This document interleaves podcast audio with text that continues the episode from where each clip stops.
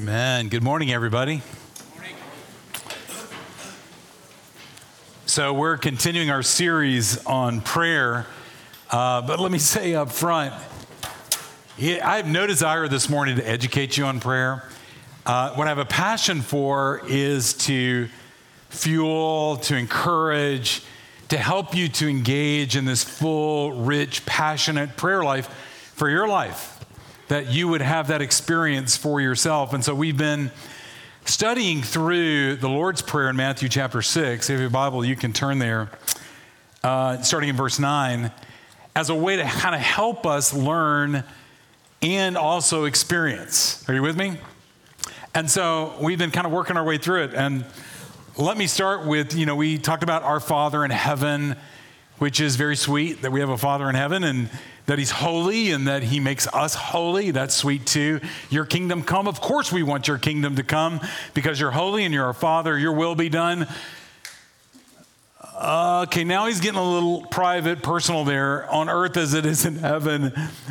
Uh, give us today our daily bread. We love that idea, love food. but this next part of the prayer, I got to tell you, uh, it's hard. I don't want to pray it.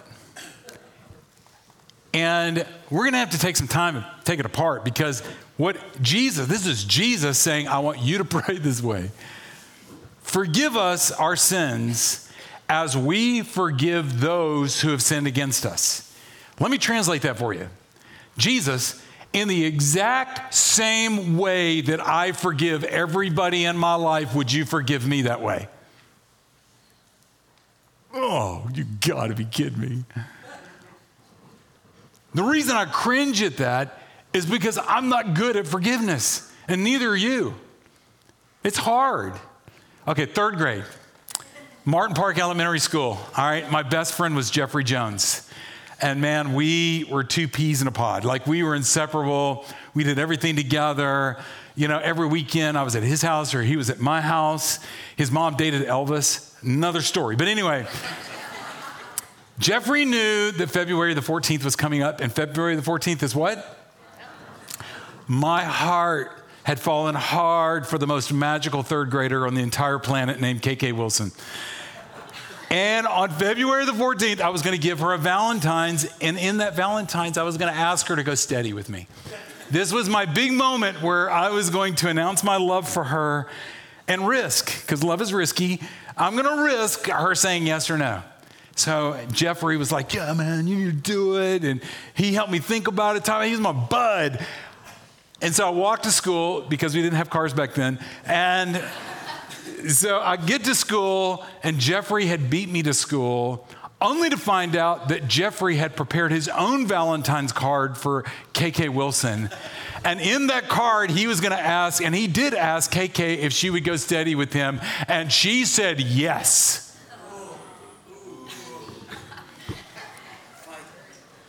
You laugh now. It was betrayal like I'd never known before. And I wasn't going to let this pass. Because after that school, because we didn't have cars, I walked to his house, you know, and I confront him. Like, how could you do this? I thought for sure he was going to fall on his knees and repent and say, I'm so sorry, it was just a joke. Instead, he hit me with a bow like a bow and arrow. Like he hit me with a bow. I left his house, and all the way home, I was walking home going, I will never talk to him again. I will never be his friend again. This is unforgivable. That's a third grader. You got stories like that? Yeah, you do. Unless you live in a cave somewhere. Because if you live around people, you got stories like that. And some of you have really, really dark stories, stories where you've really been hurt. Like people have sinned against you in ways that it's hard for you to talk about. I get it. But let me tell you about this community right here. If this is going to be a real community, if this is going to be an authentic community, if it's going to be a vulnerable community, like if we're going to be in a live church, and being a live church means I see you and I let you see me, we have got to learn how to forgive. Because I'm telling you that anytime you get close to other people, they're going to sin against you. Scotty Smith used to say the church is just a bunch of porcupines huddling up on a cold night trying to stay warm. Somebody's going to get stuck. And it's true. Like, honestly, if you get to know me well enough, I'm going to sin against you. And if I get you well, get to know you well enough, you're going to sin against me. And how we deal with forgiveness really, really matters. Because if we deal with it poor, we're going to take a step back from one another instead of taking a step toward one another. Instead of living out something profound, we're actually going to live out something that's so incredibly normal, so incredibly ordinary, so incredibly like every other place in this world that when people walk in here, it's going to be any different than their family, their experience in their neighborhood, or their workplace. Unless we did something different. We practice forgiveness. All right, you ready? This is going to get real personal. Because I'm going to ask each of you to come up here and tell me who you need to forgive. Some of you are like, finally, AA in the service. and I'm like, all right, so here's what I want you to do I want you to close your eyes. And I want you to think for a minute. Who do you need to forgive?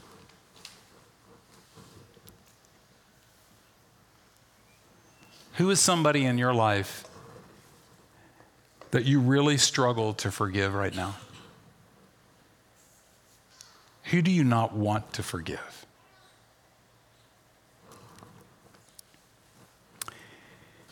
Let me try to help you with your eyes closed. Just think about this.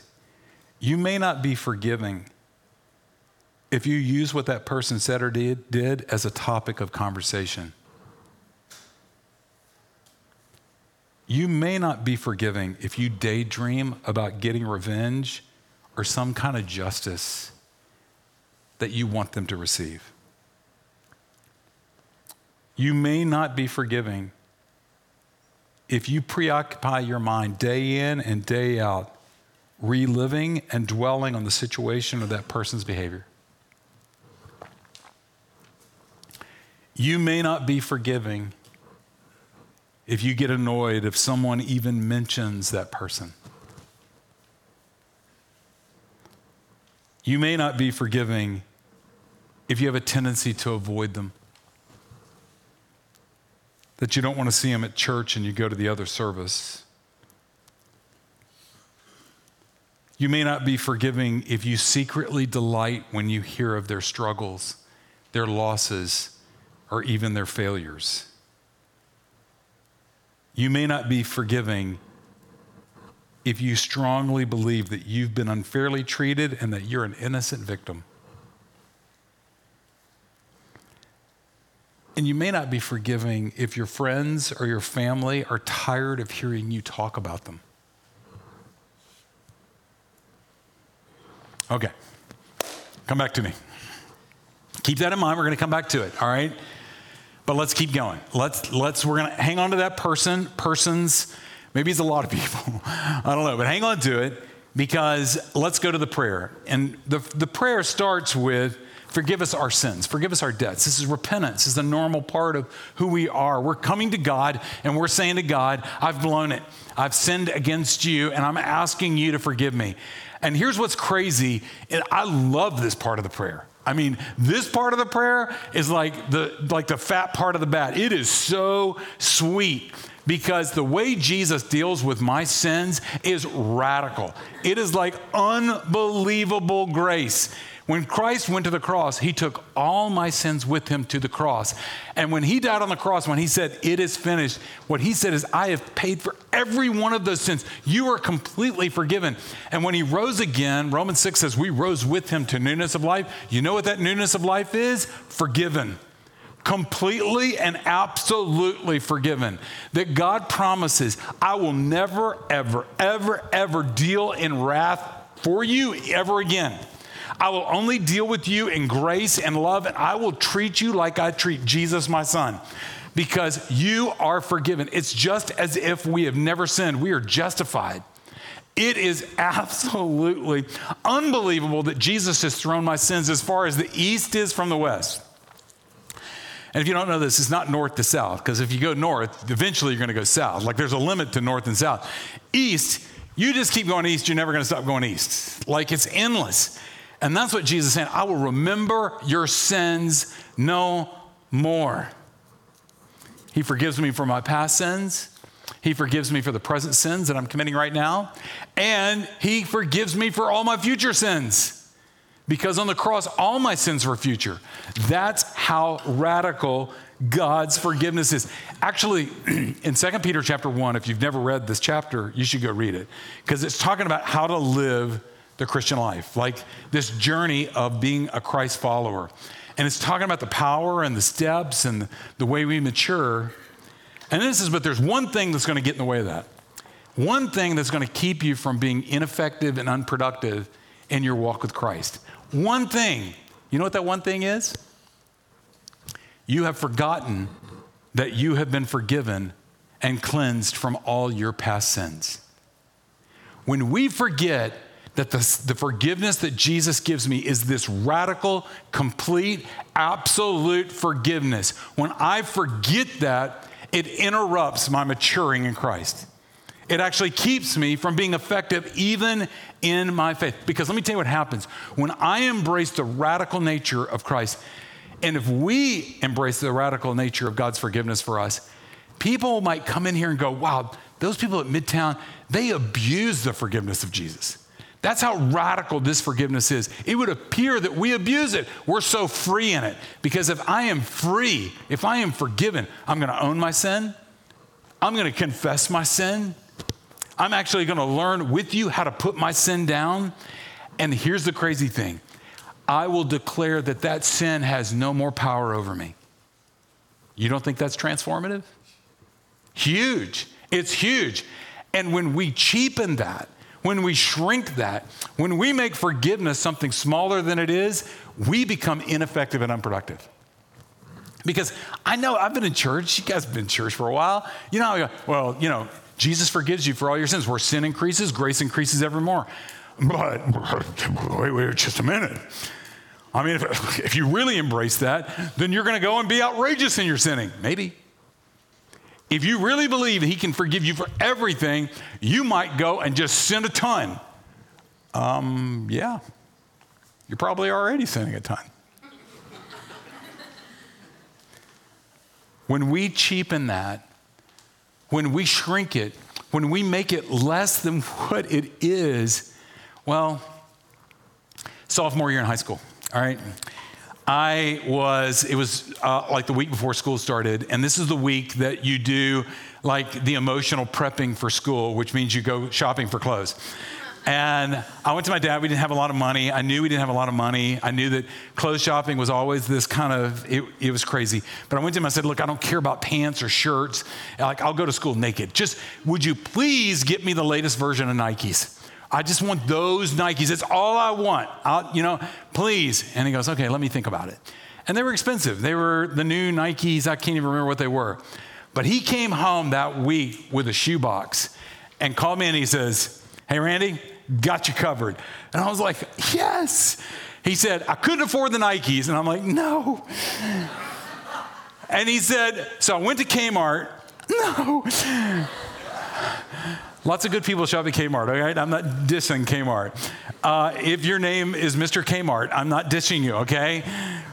But he goes, These are the Nike knockoffs. They look just like them. I open up the box and I'm like, no, they don't. They don't look anything like those Nikes. But they were the only shoes I had. So here, let me tell you, it was, they had, I don't know how to describe it, but like the toe right here it had like a rubber like like on the toe and it almost looked like somebody had taken bubble gum and just kind of blown it up on the toe and I wore them the first day of school, and my buddies see me walking up, and literally this came out of their mouth. Wow, where'd you get the bubble shoes? I've not forgiven them. For a whole year, my name was Bubble Boy. The point that I'm trying to make is knockoffs aren't nearly as good as the original. When we cheapen things, we're not settling, we're going in a completely different direction. And if you're going to shrink the forgiveness of Jesus for your life, just be prepared for this to be the most boring experience of your life following this Jesus. because you're going to spend a lot of time trying to get better and trying to prove to him that you are better. See, because let me tell you something, and if you don't know this, it's because you don't know the people around you. You're a lot worse than you think you are. You don't know the depth of how bad you are. And until I explore that and I'm willing to embrace that, I'll never be able to embrace the grace that comes with that, which is I'm more loved than I could ever possibly imagine.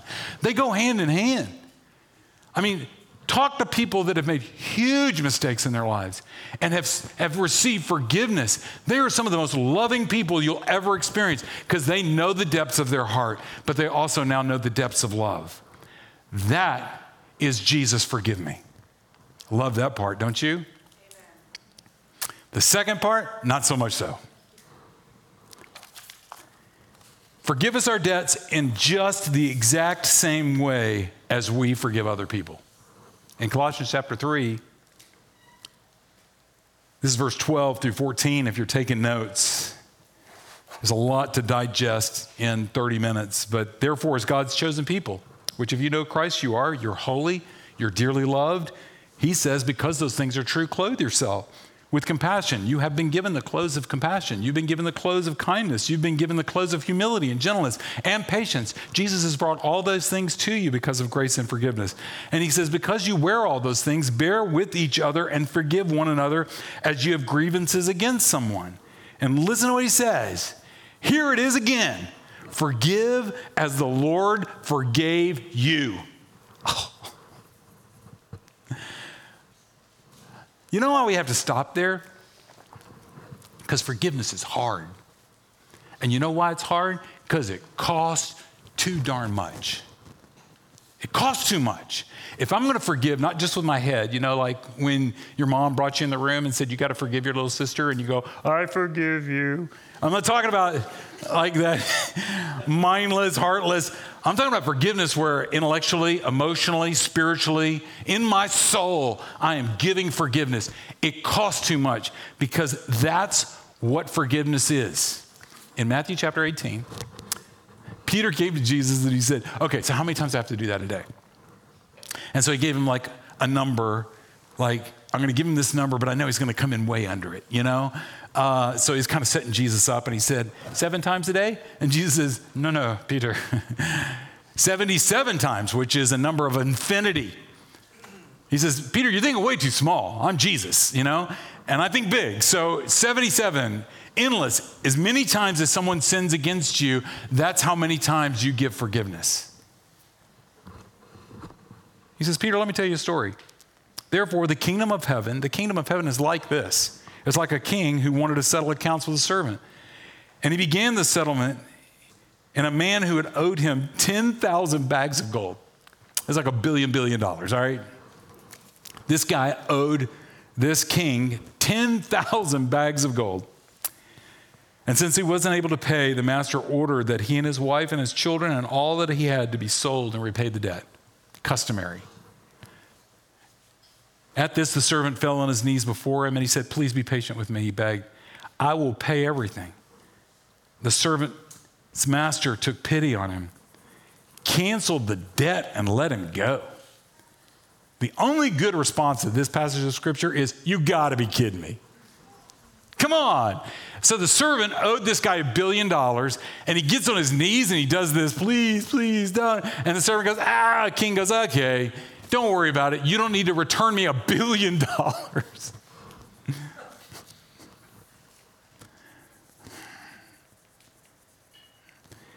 Forgiving somebody when they sin against you, it's paying a debt. It's paying their debt.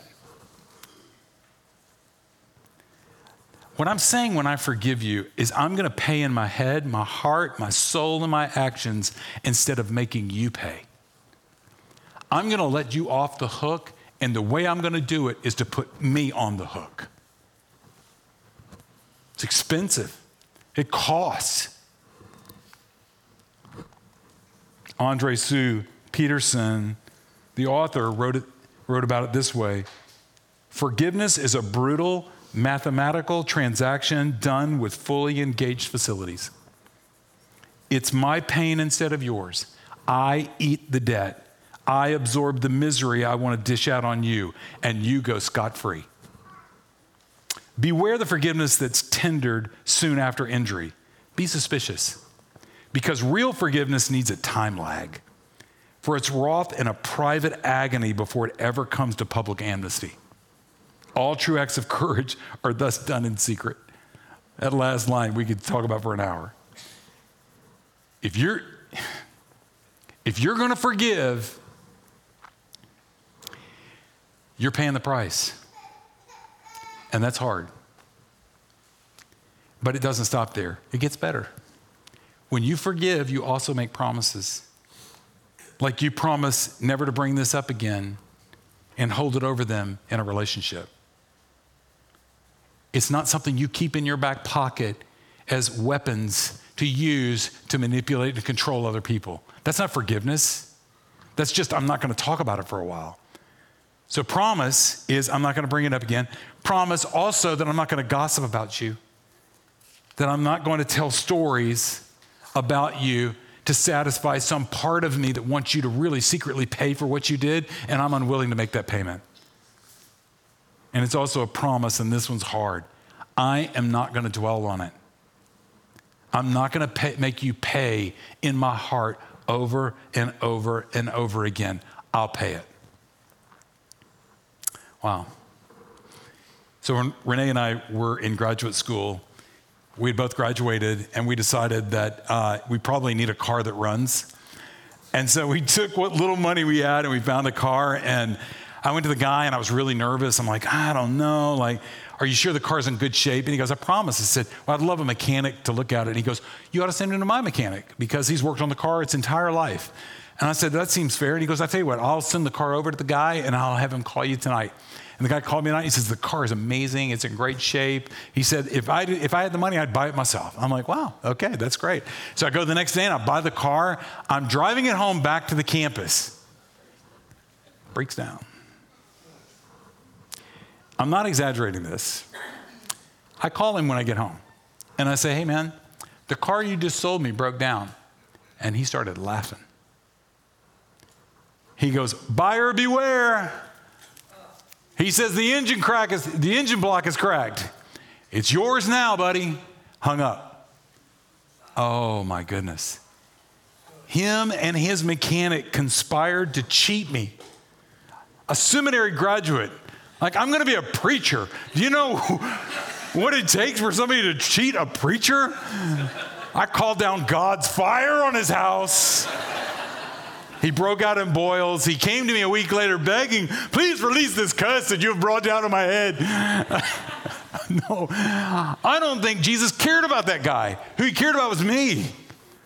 And he put me in a situation where I had to wrestle with the reality that I have to forgive this guy. And this is what I learned, and this is what I'm passing on to you. It's not just paying the debt, and it's not just making promises, but forgiveness is a process. For some of you, because you're better than me, it's an event. But for most of us, we forgive someone, it's an event. I forgive you, but that's not the end of the matter. Every time I remember the offense, I must continue to forgive you. I forgive you and will continue to forgive you, and I will not act on my sinful desires for revenge. We forgive and we cre- keep striving to forgive. I think that was, that's what Jesus meant when he said 77 times.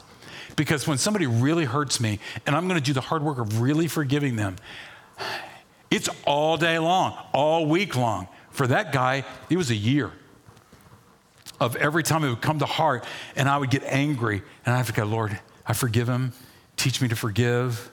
Let me pay the price. So let's go back to the story Matthew chapter 18. I'm almost done. Or should I say, you're almost done? I've been in this all week, so I should make you suffer in it just a little bit longer. The Lord's been doing work on me. I got to tell you, you know, uh, if you couldn't think of somebody to forgive, um, you may be too young. Because the older you get, your list gets long. Yes? Anybody? Yeah? Okay. Anybody here? Can I get an amen from anybody that's over the age of 30? Has anybody been married more than six months?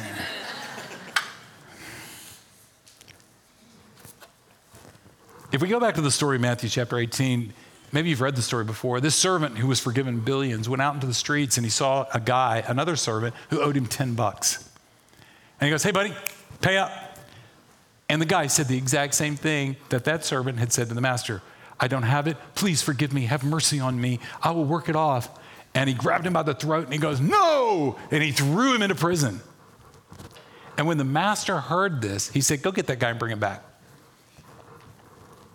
Listen what happened. Then the master called the servant in. And he looked at him and says, You wicked servant. He said, I canceled all that debt of yours because you begged me to. Should you have had mercy on your fellow servant just as I've had on you? In other words, the magnitude of what was forgiven you should have given you a magnitude of grace for even a smaller offense. And what Jesus is saying here is your offense against God is so much greater than any offense anybody's ever going to give you on this side of heaven. The comparison, it's not even there. And we all know that, but I know. We're worse than we think we are, remember. All right. Shouldn't you have had mercy on your fellow servant just as I had on you? In anger, his master handed him over to the jailer to be tortured until he should pay back all that he owes. And this next line, if this doesn't make you stop in your tracks, I don't know what will today. Listen to what Jesus says to us. This is how your heavenly Father will treat you unless you forgive your brothers or sisters from your heart. Can I say that again? This is how your heavenly Father will treat you unless you forgive your brothers and sisters from your heart. Whew. Whoa. Whew, the game just changed. So, what does that mean? Does that mean that if I don't forgive, I'm not forgiven? No. Jesus went to the cross, not me. Does that mean that the way I get into heaven is I become forgiving to everybody? No, that's not the way you get into heaven. You don't stay out of heaven because you're lousy at forgiving. You stay out of heaven because you have a lousy Savior. But if you have Jesus as your Savior, He's getting you in. So, what is this talking about? See, when Christ rose from the dead, He comes into our lives and helps us rise from the dead. And when I was spiritually dead and now I've been made spiritually alive, Christ is in me, the hope of glory. In fact, now I become the temple of the Holy Spirit. God is so immensely interested in me, He has taken up residency inside of me. In fact, I'm in a new family now, and the blood of my new family is coursing through my veins. And Jesus is saying, if that's true about you, then forgiveness now is your nature. Giving radical forgiveness is your nature because it's our Savior's nature, and His nature now is in me. what Jesus is trying to do is He's trying to wake us up and say, Do you know who you are? Do you not know who you are? Like, it's like when we start walking away, Jesus is going this way and we're walking this way. It's like we're walking against gravity because we're walking against the very thing that has transformed us and is trying to mature us into His way.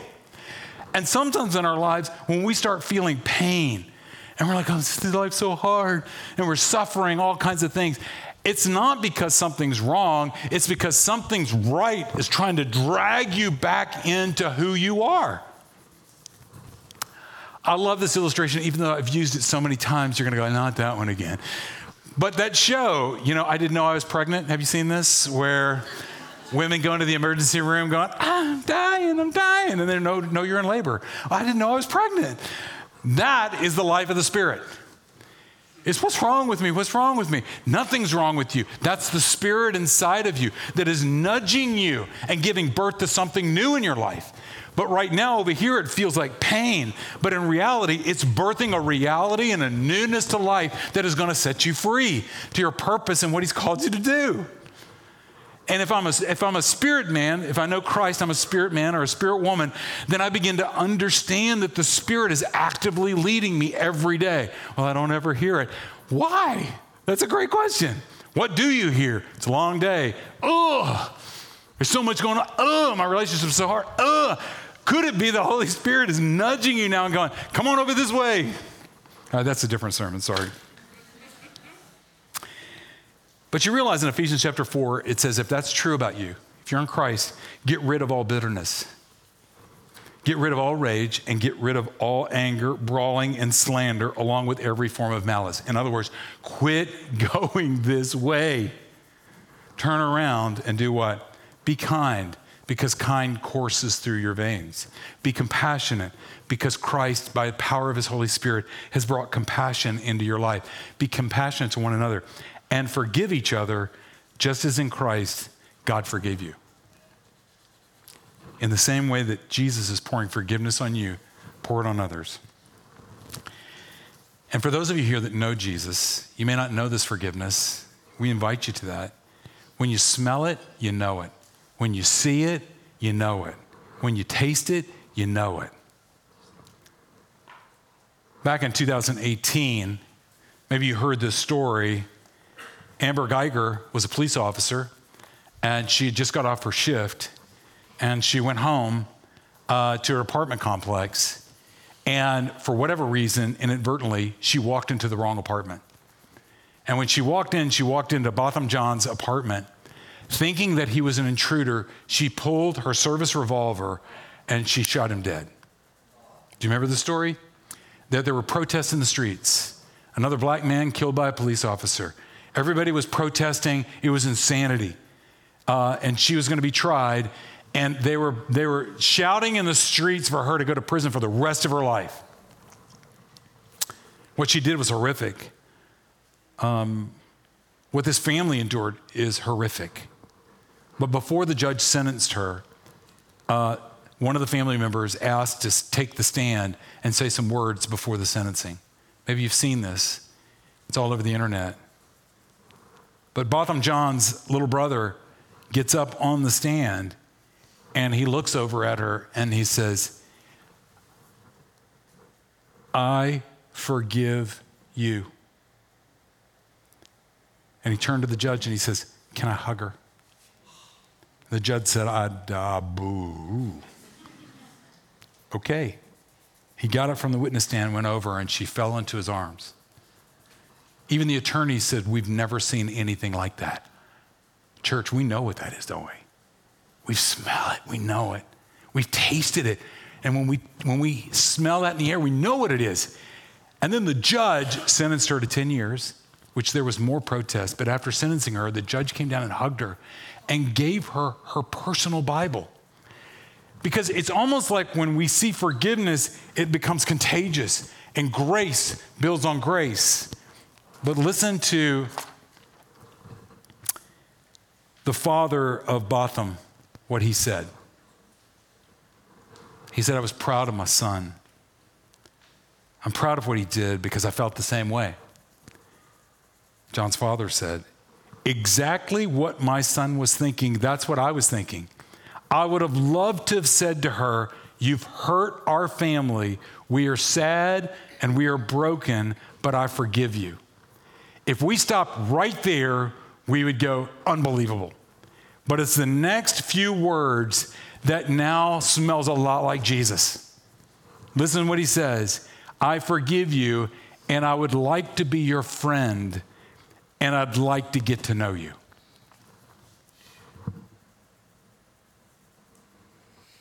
I know. Because forgiveness doesn't stop with I'm paying the debt and letting you off the hook and making promises in an ongoing process forgiveness moves to my heart now has compassion toward you. Now, let me just say this. Okay, some of you have gone through things I don't know about that wicked, evil people have hurt you in ways. And when I say moving toward compassion, I'm not saying that you don't have boundaries around your life and you let them come back in. I'm not saying that. In fact, love has boundaries. And people that tell you that love has no boundaries, be careful. Beware of them. Love does have boundaries. And Jesus lets you have those boundaries in the way that you love. So I'm not saying that an abuser then should be a part of your life anymore. I am not saying that at all. I'm saying Jesus is concerned about you. And for you to now have compassion and wish them well is a part of the healing process. And so, as I've meditated on this all week, Forgive, forgive us our debts in, in the exact same way that I forgive those who have debts against me. I, I told Jesus this morning, I think I know how to pray this prayer in one word. And it's, it's the hardest prayer to ever pray, uh, and it's the easiest prayer to forget. And it's help. Help. What you did for me is unbelievable. I don't know how to do that. Help. You have to work through me. What's impossible for me is possible for you. See why this kind of sets our prayer life on fire? Because now it gets very real, very personal, very fast. So, we're about to pray. And I'm going to encourage you to take the first step. That person that came to mind, those persons that came to mind, today, would you forgive them? Father,